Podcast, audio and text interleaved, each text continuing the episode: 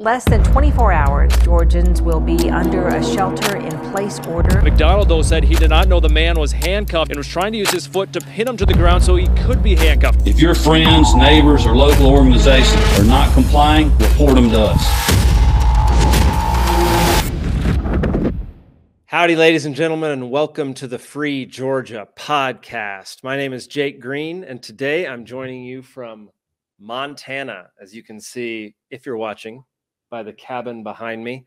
It's uh, our friend's cabin. We don't have a structure built on our property up here yet, but they're nice enough to let us stay in their cabin while we're up here doing work on our land. A um, little bit of housekeeping. We'll get that out of the way now.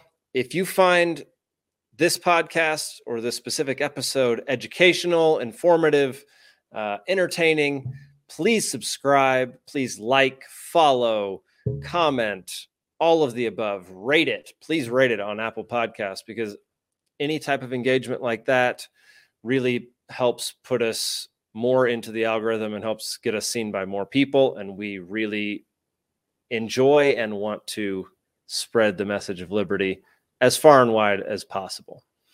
Um, it's educational month here. It's education month here at LP Georgia. And this one, I, my guest today represents a case. He's a lawyer, represents a case um, that is education adjacent. Um, it's more parents related. Um, he comes from an organization called Parents USA. Um, and he's going to talk to us about a case as well as a few other things um, along the way. So let's do it. Today we've got David DeLugas joining us from Parents USA. And David, great to have you here. Thanks for joining us. Hey, thanks for inviting me. Absolutely. Absolutely. So I got word of your case through a few people in um, in the Libertarian Party, and I don't think enough people know about what, the specific case that's happening um, that you're representing, as well as a bunch of other things that happen within Georgia that uh, are legally allowed to happen or do happen that are illegal. Um, so, could you just give us a brief rundown of of the specific case that we're we're talking about today? Well, uh, apparently you're referring to the state versus Melissa Henderson. Uh, yes. Melissa is a mother who lives in Blairsville, Georgia. She's divorced, has five children, three by her first um, former husband, and two younger ones by her second former husband a more recent divorce uh, as of at least May of 2020. Uh, that case uh, received some national attention, as it should. Uh, and in Georgia, we should be particularly wary of law enforcement uh, and magistrate judges who sign arrest warrants based solely on the application of somebody in law enforcement. Mm-hmm. But to run down the facts, because your viewers may not uh, know them, mm-hmm. is in May of 2020 during the pandemic, which incidentally is irrelevant to what happened, but it adds a little bit of flavor of, oh my gosh, during the pandemic, we need to give a little more latitude. The answer is no. The same latitude to the parents' discretion to decide what's appropriate and safe for their family should be given to parents 24 7 every day of the week all year, all year long why our U.S. Supreme Court has held constantly, consistently, over and over again that it is the right of parents to make decisions affecting their children so long as they don't harm their children. The court's defining that as physical harm or long term emotional harm. Mm-hmm. So, and clearly, we don't mean a skin knee because a child fell off a bicycle. Right. no, I'm not making fun of anybody riding or stopping on a bicycle. I'm merely pointing out that kids occasionally get a skin knee or get a scratch, that's fine. Parents have the latitude by law, have the constitutional right to make those decisions. And for those who, who are not aware of Parents USA, we're a 501c3. Uh, we do rely upon donations and support of the public. We work nationally. We're currently in a case in Idaho. We've been in Wisconsin, Supreme Court of Georgia, U.S. Supreme Court a few times. Uh, often as an amicus curiae. People know that as friends of the court. So let's go back to Blairsville, Georgia, May 2020. The mm-hmm. pandemic, schools are shut down. Melissa's at home. Her work is not operating full time. and her five kids are home with her, the older ones doing online schooling. She gets a call from work and asking her to come in, which she's prepared to do, and turns to her almost 15 year old at the time, 14 year old daughter, and says, All right, you're in charge along with the other preteens uh, of the younger two children, four and five, a boy and a girl. And mom, Melissa, takes off for work for a few hours. Uh, during that time, the four year old, wanting to play, goes to his next door neighbor where uh, there's a buddy of his, a similar age child, and uh, which means he slipped out, and the 14 year old and the other preteens did not notice him leaving. Uh, the mother next door, instead of escorting him back or calling over and say, "Hey, anybody missing a kid?" calls the sheriff's office of Union County, who promptly sends a patrol car out, and the patrolman ends up learning, or the deputy learns from the teen uh, daughter, mom went to work. They call mom. She returns home. All is good and well, and the deputy leaves. A week later, she gets a phone call from a deputy who says, "I have an I have a warrant to arrest you for reckless conduct for what happened last week." She happens to know about Parents USA and gives us a call. Uh, I end up taking the call, and after getting wind of what the warrant says, I do some research. And for those who are not real familiar with legal research and the law, often lawyers are making arguments based on interpretation of a case and its applicability to a different set of facts. Hmm. In this situation, I, I, miraculous to me, I find a 1997 Georgia Supreme Court case in which a mother goes out for the evening, has her 12 year old son look after his five year old half brother and something happens not revealed in any of the court documents and the five year old dies. The district attorney in columbus georgia charges that mother under georgia's reckless conduct statute the same statute they're applying here in blairsville georgia in 2020 jeez the georgia supreme court holds that parents in Georgia don't get fair warning that they could be charged with reckless conduct because the statute is very, very vague, ambiguous. So the court holds it is unconstitutional as applied to this fact situation. It goes on, when I say it, I mean the Georgia Supreme Court goes on to write, moreover, we don't want to allow law enforcement this much discretion to hmm. decide what's reckless conduct in order to detain, arrest, and charge any of our citizens, any of our residents of the state with reckless conduct on the subjective belief by someone in law enforcement oh, this is reckless, and therefore it's unconstitutional. Now, I read that and think, my goodness, how is she being charged with reckless conduct in May of 2020 comparing to this uh, compared to this 1997 case? download the case into a PDF. I email it to the magistrate court judge who signed the arrest warrant, to the district attorney's office, and to the sheriff's office. And I actually talk on the phone with the deputy who is now at Melissa's house outside her front door, prepared to arrest her and take her into custody. And he tells me he's talked to the district attorney's office. They're going to arrest her anyway. I mean, my my plea was take a breath, take a minute. Nothing is compelling you to arrest her right here and now, but right. they do. They arrest her. They book her, fingerprint, handcuff her, um, and put her in a, a patrol car. Now her children were out of line of sight, but they had, from her report, five different cars and five different deputies out there including a female. But they took her around the side of the house before putting her into handcuffs, put her in the back of a patrol car, took her into the uh, the jail, fingerprint, mugshot, inventoried her clothing. You can read about what color her undergarments were. I mean, it's a humiliating, horrible situation. No one should get arrested unless they actually deserve to be arrested. But mm. here we are. So that's May of 2020. she ha- call, has her ex husband who lives up in that area uh, bond her out, mm-hmm. and these criminal charges are pending in the district attorney's office, COVID, other cases. April of 2021, they issue the accusation.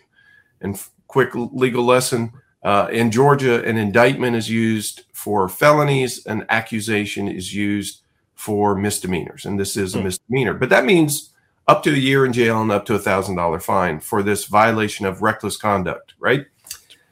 So in May of 2021, I file a motion to quash the accusation. And I cite the 1997 Georgia Supreme Court case. Uh, it's called Hall versus State. And we have oral arguments July 1. Now, by the way, meanwhile, the district attorney's office is nonplussed. They don't care. They seemingly don't care because they don't go, oh, our bad. Let's not charge her. We shouldn't have brought, we shouldn't have had the arrest warrant issued. We shouldn't have arrested her and we shouldn't have issued the accusation. Do they do any of that? No. My belief is this is not just of Union County, but across the country. They don't have to. What's their penalty? What's the consequence when district attorneys and law enforcement don't follow the law? Nothing. They don't get charged criminally, and they don't. They can't be sued successfully sued because of mm. qualified immunity. In general, they can't. That said, I go to court and for two and a half hours argue in front of a Superior Court judge in Union County about why the accusation should be quashed, you know, the case thrown out. He asks me to put in writing everything I've just said. Mind you, I filed a written motion and a brief in May of 2021, but July 1, we have the arguments. So I follow up with a, an amended supplemental brief in support of our motion to quash and file that in August of 2021. The district attorney's office files a brief in opposition. I believe it's just, you know, horse manure. It's nothing in it is compelling, all things considered, uh, in the case law and the statute and I file a supplement, a reply to their brief in October of 2021. And in January of 2022, about eight months ago, I filed a supplemental brief in which I somewhat made this argument because the district attorney's office is saying, hey, this happened before when the kids were out by the, the street playing, and we told her not to do this. So I believe there's a little bit of what I, I would call retaliation. I'm in law enforcement. I came out uh, in July of 2019 because there was a report your children were out near or in the street playing. Mm. So I came out here and told you, oh, oh, don't let, don't leave them in the care of their teenage sister. Uh, you shouldn't do that. And then you did it, and I'm mad. So the reason you're being charged is because it happened before. So my supplemental brief, this this hopefully will help uh, those watching really get the gist of this. That's like saying if you ever let your child ride their bicycle and they fell and skinned their knee, you should never let them ride their bicycle again. if, you have been in a car wreck, an accident, a fender bender, uh, you better not do it again because you, you should quit driving because you know it happened before. So the logic of the district attorney's office befuddles me, and I'm not sure why the Superior Court judge hasn't yet ruled on it but he hasn't. Now, yeah, that part of it's bizarre to me. Like, uh, why is it taking so long for this to get resolved, especially since it's so clearly against the law? Like, I, I don't understand why it's taking this long to get figured out. Don't know either. Uh, it it would be speculation, and we don't need any more speculation in our in our media and our society. Uh, so, let me add this tidbit because I think it's interesting, especially for those in Georgia. Yeah. A few years back, a lawyer, prominent lawyer in Georgia, Tex McIver, in the back seat of a vehicle where his wife was in the front seat, um, he claims accidentally shot her, killed her, and he was charged with murder and convicted. And a few months ago, the Georgia Supreme Court reversed his conviction, gave him, uh, ordered a new trial, and had instructions for the trial court about which of the various criminal charges the district attorney's office could use in the jury instructions. And interesting to me, and I'm about to go into a supplemental brief for Melissa Henderson in this case in Union County, the Georgia Supreme Court discussed the reckless conduct statute as applied to the killing of his, Tex McIver's wife. So we have on the one hand a kid who goes next door to play with his buddy, uh, and the mom had left the teenager in charge. She's being charged with reckless conduct, and the Georgia Supreme Court discussing the actual killing of somebody under reckless conduct because I think maybe because by the way the statute itself wasn't declared unconstitutional it was declared unconstitutional as applied to the situation involving the mother in Columbus Georgia so gotcha. the statute still exists it's very vague ambiguous it allows for just about anything but it's pretty safe to say that if you kill somebody you might have done something a little bit reckless hmm. little bit a little bit. I think that's pretty safe to say. that's so interesting. Yeah. Just just a random question. Like out of like of all the laws that you know of in Georgia, how many are extremely ambiguous or up for major interpretation? Uh, boy, I'd love to be able to answer that question, but I, I think I'd be a fool if I even attempted to answer that. I, I, will tell you, it would be a wonderful thing to do hmm. if the governor uh, or the legislature would systematically over time, or even ask one one or more. Here's an interesting idea. Let's get all of the metro, all of the law schools in the state of Georgia to compete with one another to go through our criminal statutes and identify those that the law students with their faculty advisors bring to the attention of the legislature and say, we think this statute has either ambiguities to it or is no longer relevant or is um, constitutionally infirm and should be uh, repealed or rewritten. Mm-hmm. That would be, it wouldn't cost taxpayers anything for these law students to do it. They could get mm-hmm. credit.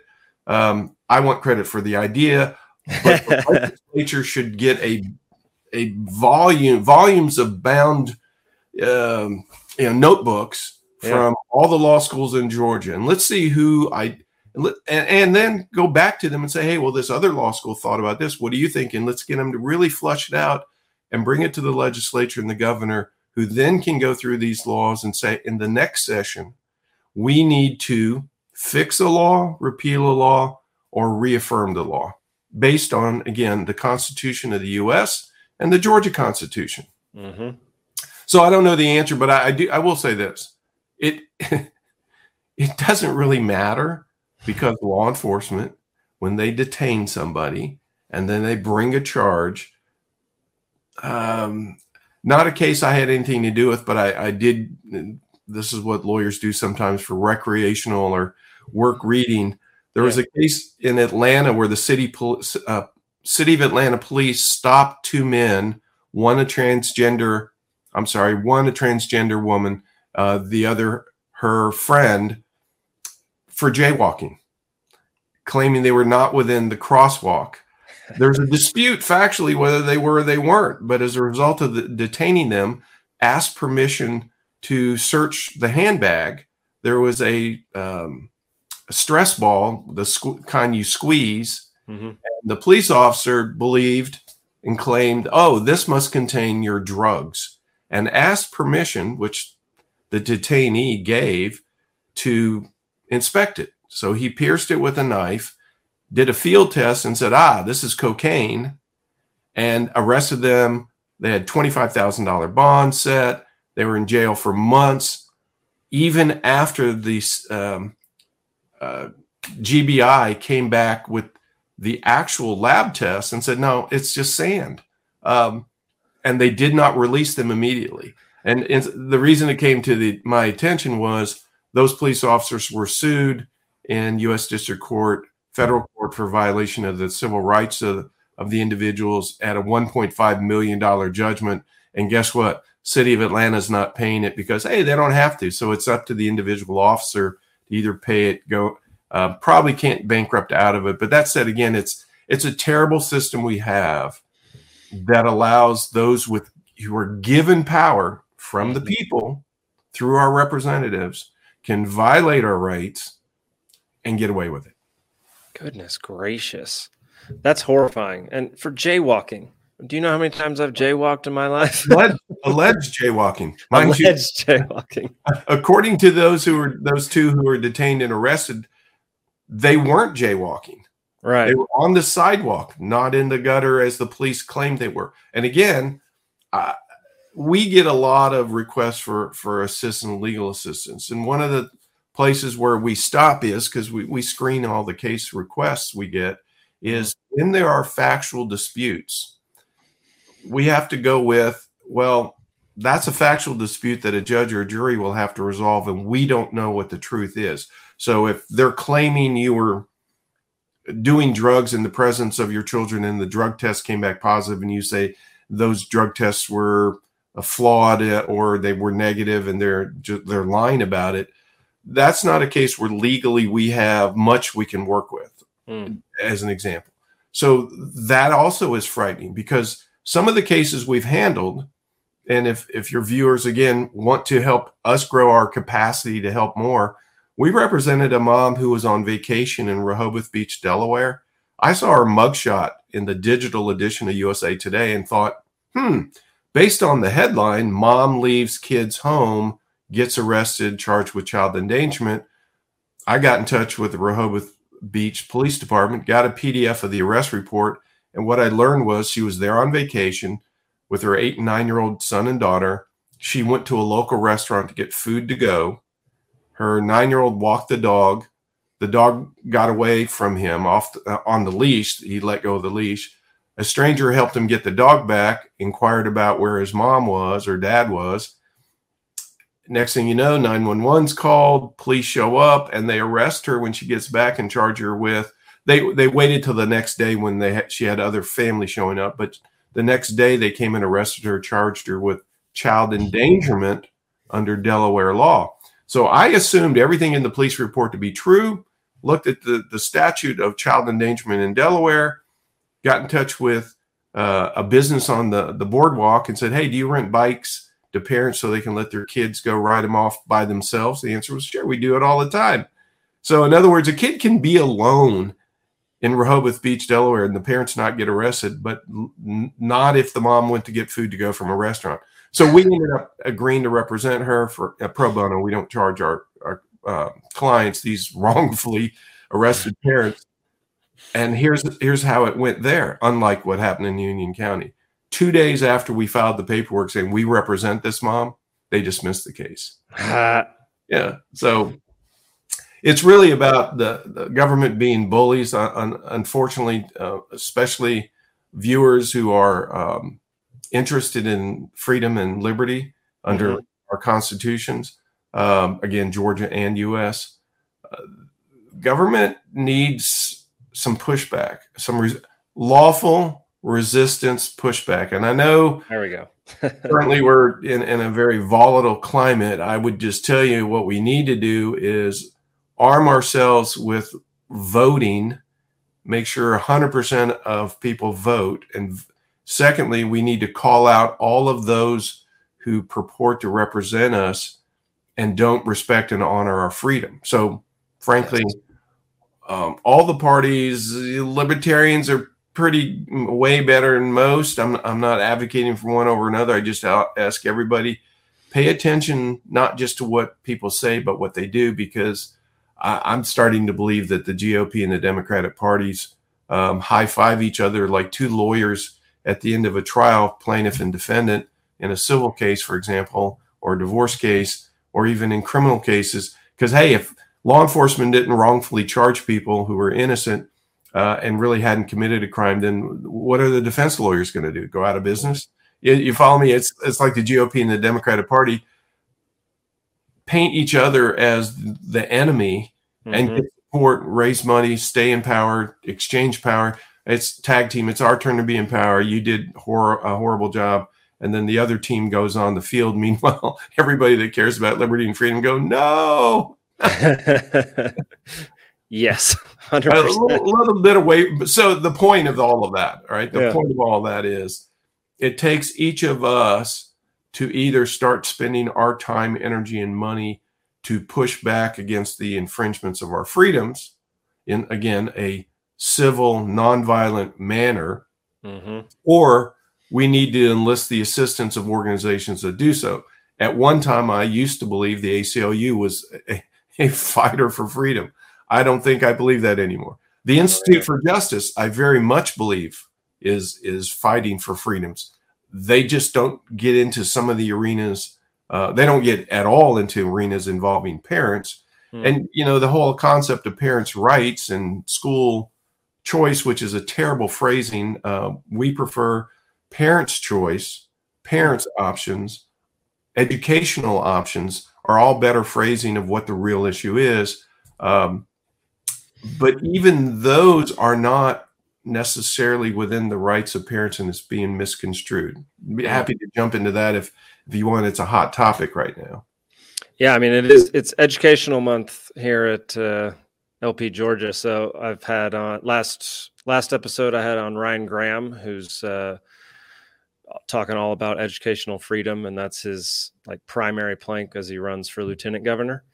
Um, and next week I'm having on um, Elizabeth Melton to talk about unschooling, which is uh, not homeschooling, but a, just a different kind of schooling, and we'll we'll get into that next week. I'm I'm quite familiar with it. Incidentally, uh, Parents USA has represented parents in Screven County, Georgia, and up in um, uh, Jasper, uh, Georgia, who are arrested and charged under the state's criminal compulsory education law. By the way, it's not a compulsory education law, it's a compulsory attendance, attendance. law yeah. because they don't it doesn't depend on the level of uh, objective level of academic success of the student only whether or not the student was at school under what they call an excused absence versus unexcused. Mm-hmm. And we've mm-hmm. represented them, and I can yet find a parent who won't plead out because, and I don't blame them. When you're being offered a hundred dollar fine and this whole thing goes away, it's pretty hard to say, "Hey, I'll let myself be convicted so Parents USA can appeal this and challenge the constitutionality of the statute, which was last challenged, I believe, was 2013, and unfortunately, the um, legal counsel who challenged its constitutionality, I believe, failed to make the proper um, legal argument, and therefore the Georgia Supreme Court, which appellate courts are not going to make the arguments for you. Um, they just don't do that. If you don't make the argument, just go with it and say, okay, you didn't make the argument. We're going to uphold this statute. Uh, but yeah, the idea of unschooling or the idea of homeschooling or the idea of pods, um, I encourage you to get in touch with. Uh, well, we can talk off off camera, but uh, mm-hmm. FEE, who's based, which is based in uh, Georgia now, Atlanta. Um, they have fellows. Uh, Kerry McDonald is the education guru. Uh, mm-hmm. there's a professor at Clemson who, believe it or not, is on the side of there should be no government schools. The separation wow. of state he he doesn't he, he thinks that should be our ultimate goal and therefore this is an interesting argument. I was unconvinced but i listened to a podcast with Kerry McDonald and this Clemson professor and now i'm convinced he's right. Uh, parents choice aka uh, formerly known as school choice mm-hmm. is actually a it does a disservice because it fools us into thinking government should still be involved in education at all Uh, and the point is, we don't have government run churches. We shouldn't have government run schools. Yep. Communities should get together and decide what they're going to do. Hey, I need help because I want to work. I need somewhere to send my kid. What are we going to do? And a private industry forms a school that has only the only the uh, criteria or uh, all the things that maybe government would say you should have consumers can decide do we want attendance? Do we want our teachers to be certified? As probably most most viewers know there are these very standards regarding uh, teachers. I, I, went to duke university undergrad. By the way my parents were were relatively poor. Neither of them went to college. I, I didn't come with a silver spoon. Scholarships loans and working. But i went to college. I went to law school. I've been practicing law a long time. And guess what i cannot do in the state of georgia I can't go teach. I couldn't teach a business law class at a high school because I'm not What? a certified teacher. What what what is the certification process like for that? You need those education hours because if you you literally need education hours, you need to pass tests, you need to be certified to teach. One of the reasons we have a teacher shortage and the reason teachers unions and those who are in favor of government schools talk about oh there's a teacher shortage we need to pay them more no what you need to do is remove all these restrictions from allowing people who are otherwise qualified to teach. I, I i'm not patting myself on the back but those of you who are listening imagine me in front of a classroom full of kids. Could i somehow get across to them what it is i'm trying to teach ask them questions use the socratic method ask somebody to read ask somebody to say what does that mean? Ask another student do you agree with uh, mr smith over here i mean look robin williams yeah what was the movie where he was the school teacher at the boarding school that Oh, yeah. Um that carpe diem yeah, uh, what was the name of that movie? That was a great don't- one. who's the first one of the ones listening who's going to type it into the tell I, it- obviously this is being taped but my point is if we have a shortage of school teachers and start asking some of the people who you have as guests uh, addressing education Mhm. if we have a shortage of school teachers why? Oh teachers don't like all of the regulations that they have to follow the forms they have to fill out. Ooh they don't like the parents pushing back. Guess what? Parents are the consumers. Parents are the consumers. You don't see dentist's office. Dentists compete with each other. Medical practices compete with each other. Uh, pediatric practice. Say i'm a parent. My child goes to the doctor the dentist the orthodontist um, plays sports at the if i don't like the coach or the league he's not playing there. He's playing at a different place. Competition causes people to either do better or go out of business. Schools teachers same thing. So if we have a teacher shortage part of the problem is we're not allowing people who otherwise would be wonderful teachers especially let's say the retiree between 40 and 70 who finished their first career and they're some something in healthcare or they were an engineer could not come in and teach a class to middle schoolers on math? Of course they could. But we're not allowing it because we want to restrict the market to just those who have the right quote qualifications because that increases either their pay supply and demand all those economic principles come into play.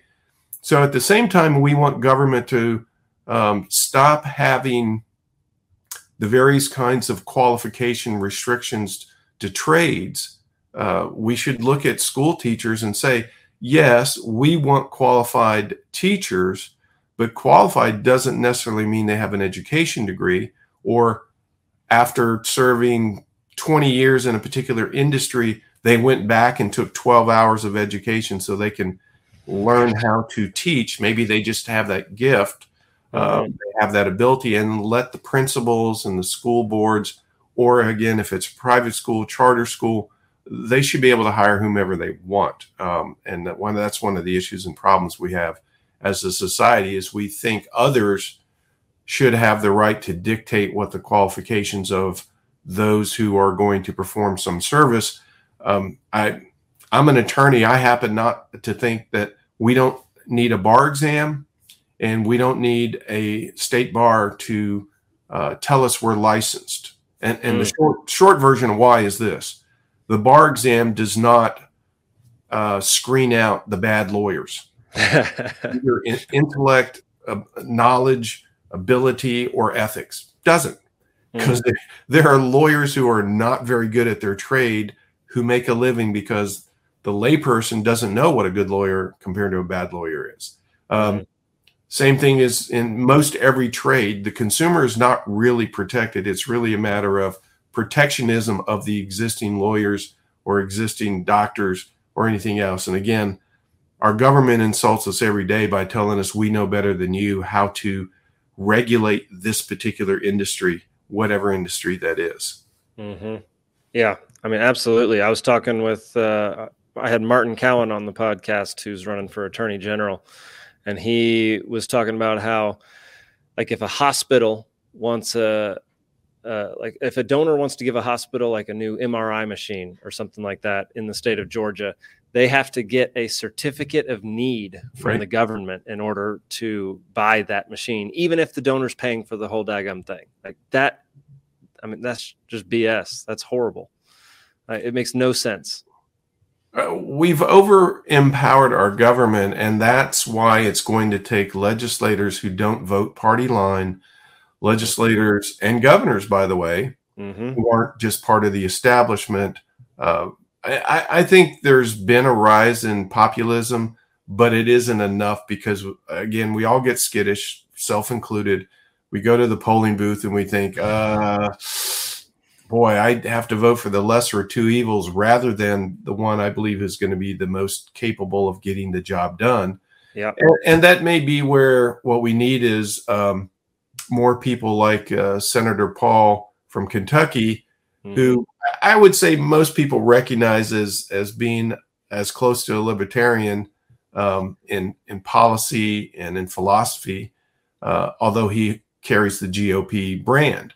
Mhm. but he's able to get he's able to get elected and reelected and at least be a part barrier. And then it's it's a matter of getting again more and more qualified people uh, to recognize the infringements on our our liberty and to fight against them in other words some of the things you and I are discussing here should be obvious to everybody Yes. why have we given so much power to the government without any controls over them and what government does is keep adding more power and more funding.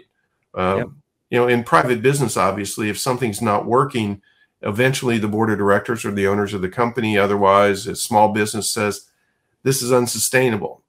Throwing more money at it isn't going to make it better. Every startup that has come out of Silicon Valley or Atlanta Tech Village in Atlanta, uh, at some point, they run out of money because funding sources really scrutinize the business plan, execution of the plan, the, the entrepreneurial leaders, and say, yeah, this isn't working. Your market hasn't developed, the Mm. product doesn't work, or the leadership isn't isn't uh, sufficient to uh, make this successful. So we're not going to pump more money into it.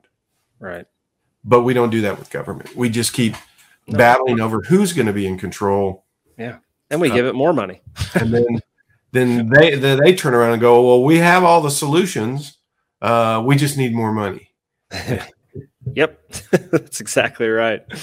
Um, let's talk about Parents USA for a bit, because I think it's a from what you've been describing it as. I think it's a good organization for more people to know what it's about. Um, like, how do you how do you get your cases usually? Um, yeah, and what does it take to be represented by y'all? Um, well, the backdrop is this: uh, as an attorney, I notice more and more how government, through judges, law enforcement, as we've discussed, uh, continue to want to micromanage and tell parents what to do and what they can't do. Mm. And unlike most every, and I did a lot of research. I looked at all the nonprofits across the country having anything to do with children and parents, and tried to identify the ones that weren't there with an agenda weren't there to suggest to their membership or to the public here's what you should be doing for your child. The example let's let's call parents choice again school choice for those who are not yet initiated into the correct lingo. If we're not in favor of public schools charter schools private schools unschooling homeschooling or um, uh, communities of homeschoolers we don't favor one over another. Why? We're not here to try to suggest to parents what's better for their child. We're here to protect their right to look at as many options as possible and decide what's right for their children, including unschooling, on the theory that, well, again, let's let's say you're you're in agriculture or you're you have a machine shop or a body shop, HVAC or a lawyer, you should be able to have your 10 year old who you've taught to read stay in the office, work as an apprentice, and over the next five or six years become probably far more skilled and capable than anybody who's going to any of those types of schooling. That should be the parent's right. But we have to push back against government saying, no, no, no, no. In order to have an educated population in our state, we're going to compel your attendance at a school. It's about the money. So going back to all of the organizations we found, other than the Institute for Justice. And then we approached them and said, hey, how about expand the scope of your mission to include more of the things that parents find are intruding upon their constitutional rights? And the Institute of Justice for Justice, that again, great respect for what they do, said, no, we're, we're good with our mission. And there's an expression called mission creep. So I decided we needed to start an organization for moms and dads, all moms and dads across the country, to know that we're here protecting their right to be adequate parents. Think about that word. You're an adequate parent. Well, what's wrong with that? You're a fit parent. Okay. You're a great parent. Well, that's good. Well, you're not a great parent. But until you become a deficient parent, government should leave you alone. Mm. Oh, but but the children. Yes, yes, yes let's use our finite government resources and the power of government to look after children who are actually being abused, who are actually being hurt, because there are enough of those around.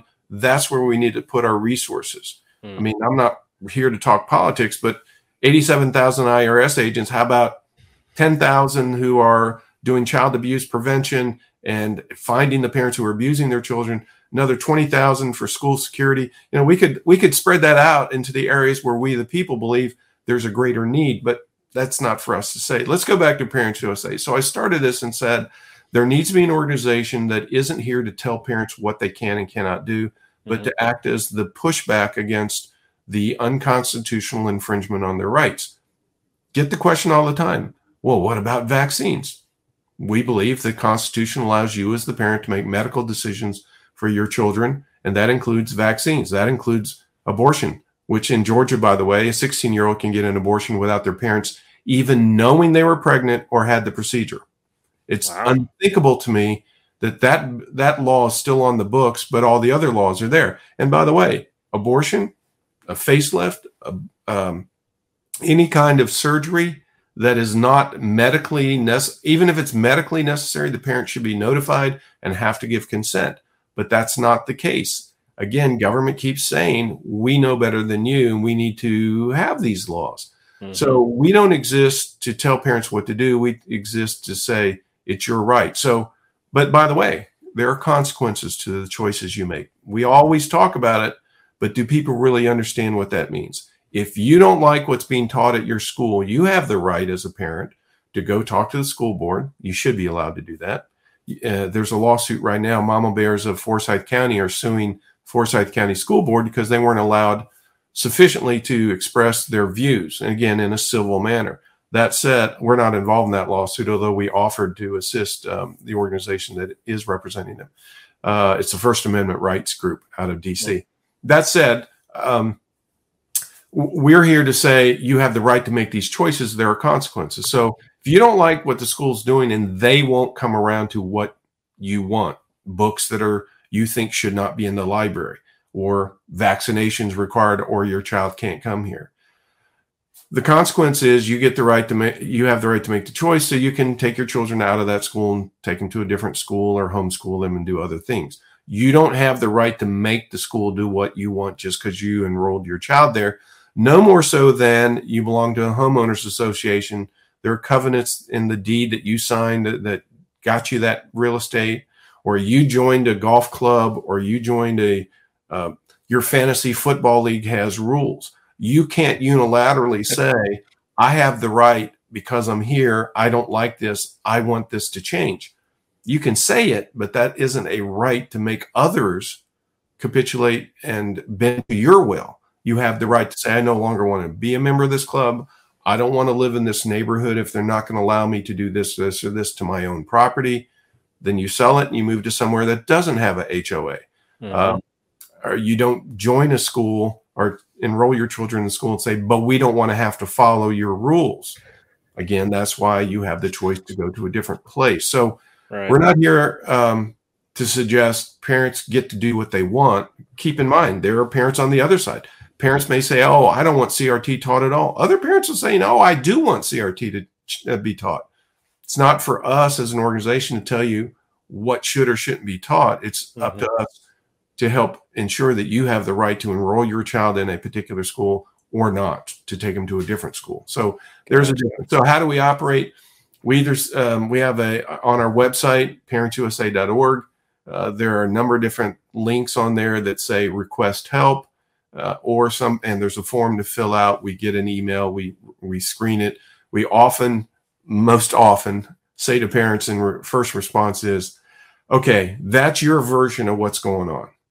You used a lot of pronouns, you drew a lot of conclusions, you use these catchphrases like "violated my constitutional rights." How about tell us what the facts are by showing us the documents of what is being claimed, what is being alleged, what the situation is. Uh, most often, disputes between parents, say divorce or custody, doesn't involve constitutional rights being violated, even though it'll feel that way because both parents have rights uh, and the children and the government has a right to say, well, as between the two parents, what are we going to do? Be the tiebreaker. Uh, we we are supported solely by donations um, and and what we call a membership of twenty nine dollars or donations that we've received from as little as five dollars up to a very larger amount. Um, we need more of those. We haven't hit the tipping point of being completely self sufficient, but we don't charge parents. We don't ask them for financial affidavit. We do say, hey, if you can afford it, we'd be great if you would help us uh, do our work, but we don't require that because that that would uh, turn us into a business. We're not here to be a business. We're here to do what we believe is right under the Constitution and to support parents. Now, when we get a lot of requests for help. Of course, we try to filter through those and identify the ones where, even with the facts not in dispute, it's clear that there's a violation of the constitutional rights of parents.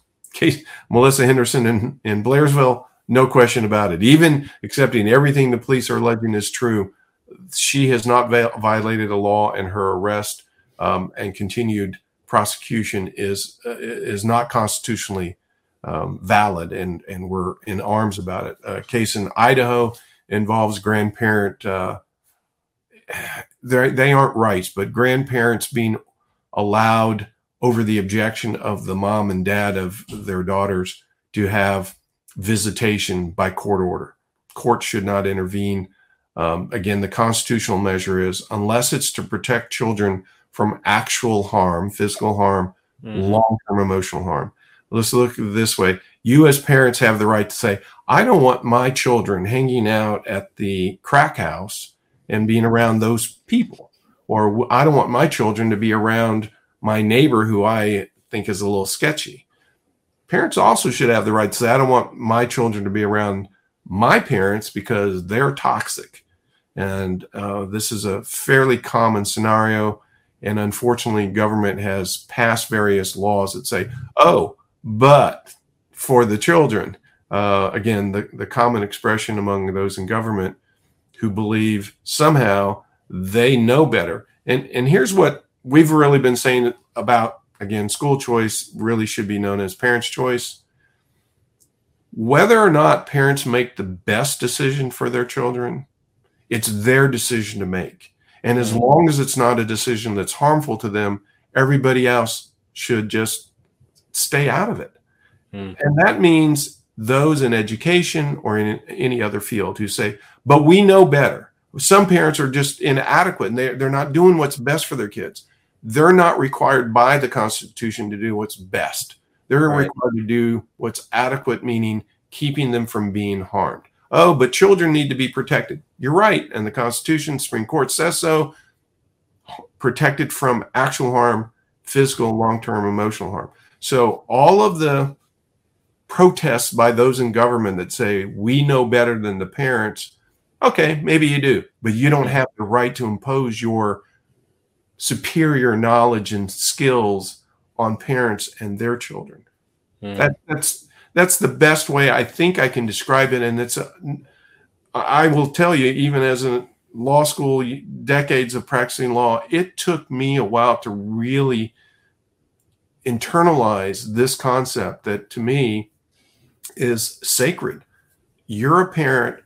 Your job is to raise your child as you see fit. And as long as you're not causing them harm, U.S. Supreme Court says that's nobody else should do it but you. Seems like y'all align with a lot of libertarian principles. we often like to say we're with the lowercase l only because we're nonpartisan. Mm-hmm. Uh, we're secular because again, it's not our job to push on parents. uh, what we think they should do. Right. You know, we we say we we hope they do the best they can and that their children thrive. Yeah. Um, and and you know any of the discussions about which form of schooling is better no child and children are unique there's there's an article uh, uh, i highly commend the organization FEE um, um, foundation for economic um, economic freedom. Uh, shoot i can't remember the acronym but every one of your listeners probably knows of FEE FEE and uh, their president hannah cox who's often on the news is a part of FEE's organization.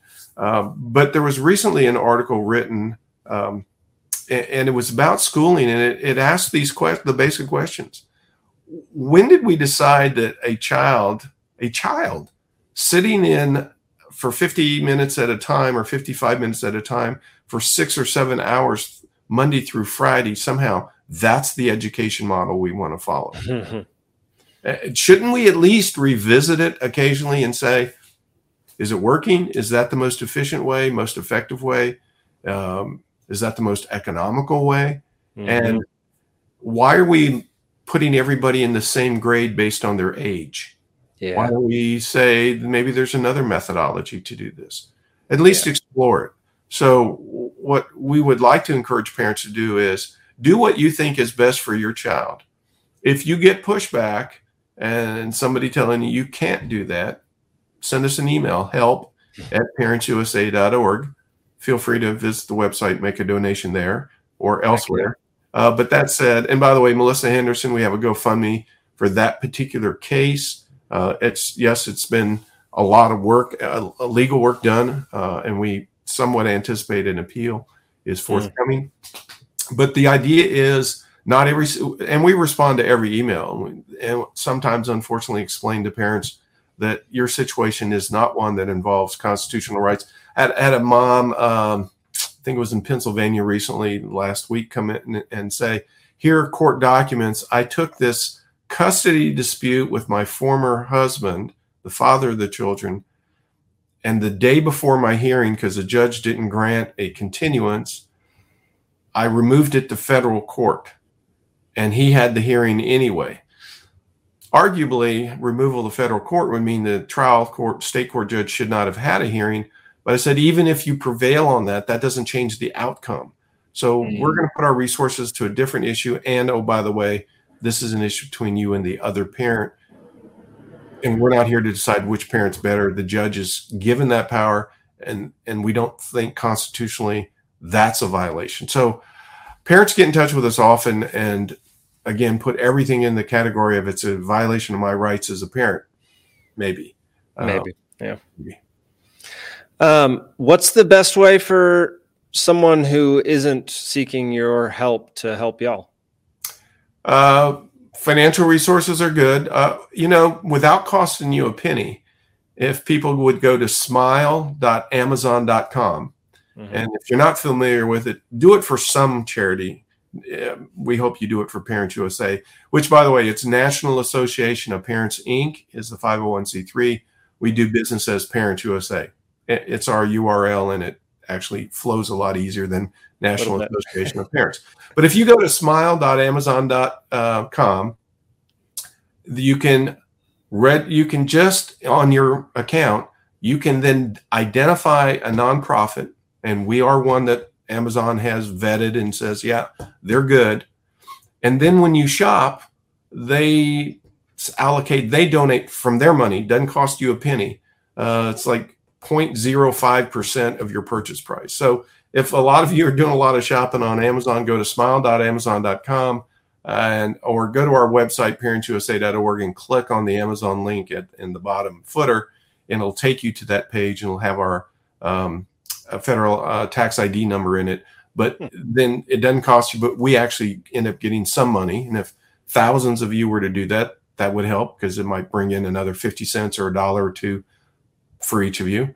Uh, the other is to like each of our social media Instagram, Facebook, LinkedIn. Uh, our new YouTube channel has very few subscribers. And those of you who are on YouTube ever know you don't pay to subscribe, it's the same as follow or like. And we need to get, we we have 6,000 nearly on Facebook, but about 30 on YouTube. But we have to get to 100 just to get a, a private URL or a personal URL. And we'd like to get one that's backslash Parents USA, of course. Mm-hmm. Well, it's a number. So go there. Uh, but the real support comes from financial support. So whether it's five dollars a month or five dollars once a year or or a larger sum, uh, donations can be made on GuideStar.org, which shows us as having been vetted by GuideStar, uh, or certainly our website. If you go to our website, ParentsUSA.org, there's uh, a link for donate and there's a link to uh, become a member. So far, our membership doesn't get you much uh, in ways of benefits. You get a discount on budget rental cars, but probably everybody has a discount of some type or another. We hope one day, as we get bigger, to be so influential that I can call the governor's office in every state and say, hey, we want to come in and talk to you about your laws. That's what the collective power of parents could be. Meanwhile, we have thousands of organizations that I think diffuse the power. And if you think about it, those who are against the principles that we are discussing seem to collect their power in one organization. And I think about anything in the world of physical science or in the world of politics is the larger and more powerful, funded, and number of people involved, the stronger voice you have. The AARP has 30 million members and uh, over a billion dollars a year in revenue. And yes. don't you know politicians listen to everything the AARP says? Right. Well, that's awesome. That's a lot of interesting ways to support y'all. I had no idea about the smile.amazon.com. That's pretty cool. Um, yeah. Yeah, that's awesome. Well, David, uh, it's been great. It's been really enlightening. I think what y'all are doing is incredibly valuable and important, and I really appreciate y'all um, y'all's existence and y'all's willingness to help. Um, is there anything else you'd like to to tell everybody before before we end the podcast? Uh, I think you did a wonderful job, Jake, and not just flattering you, but saying you you have and covering a number of different topics that hmm. we've addressed.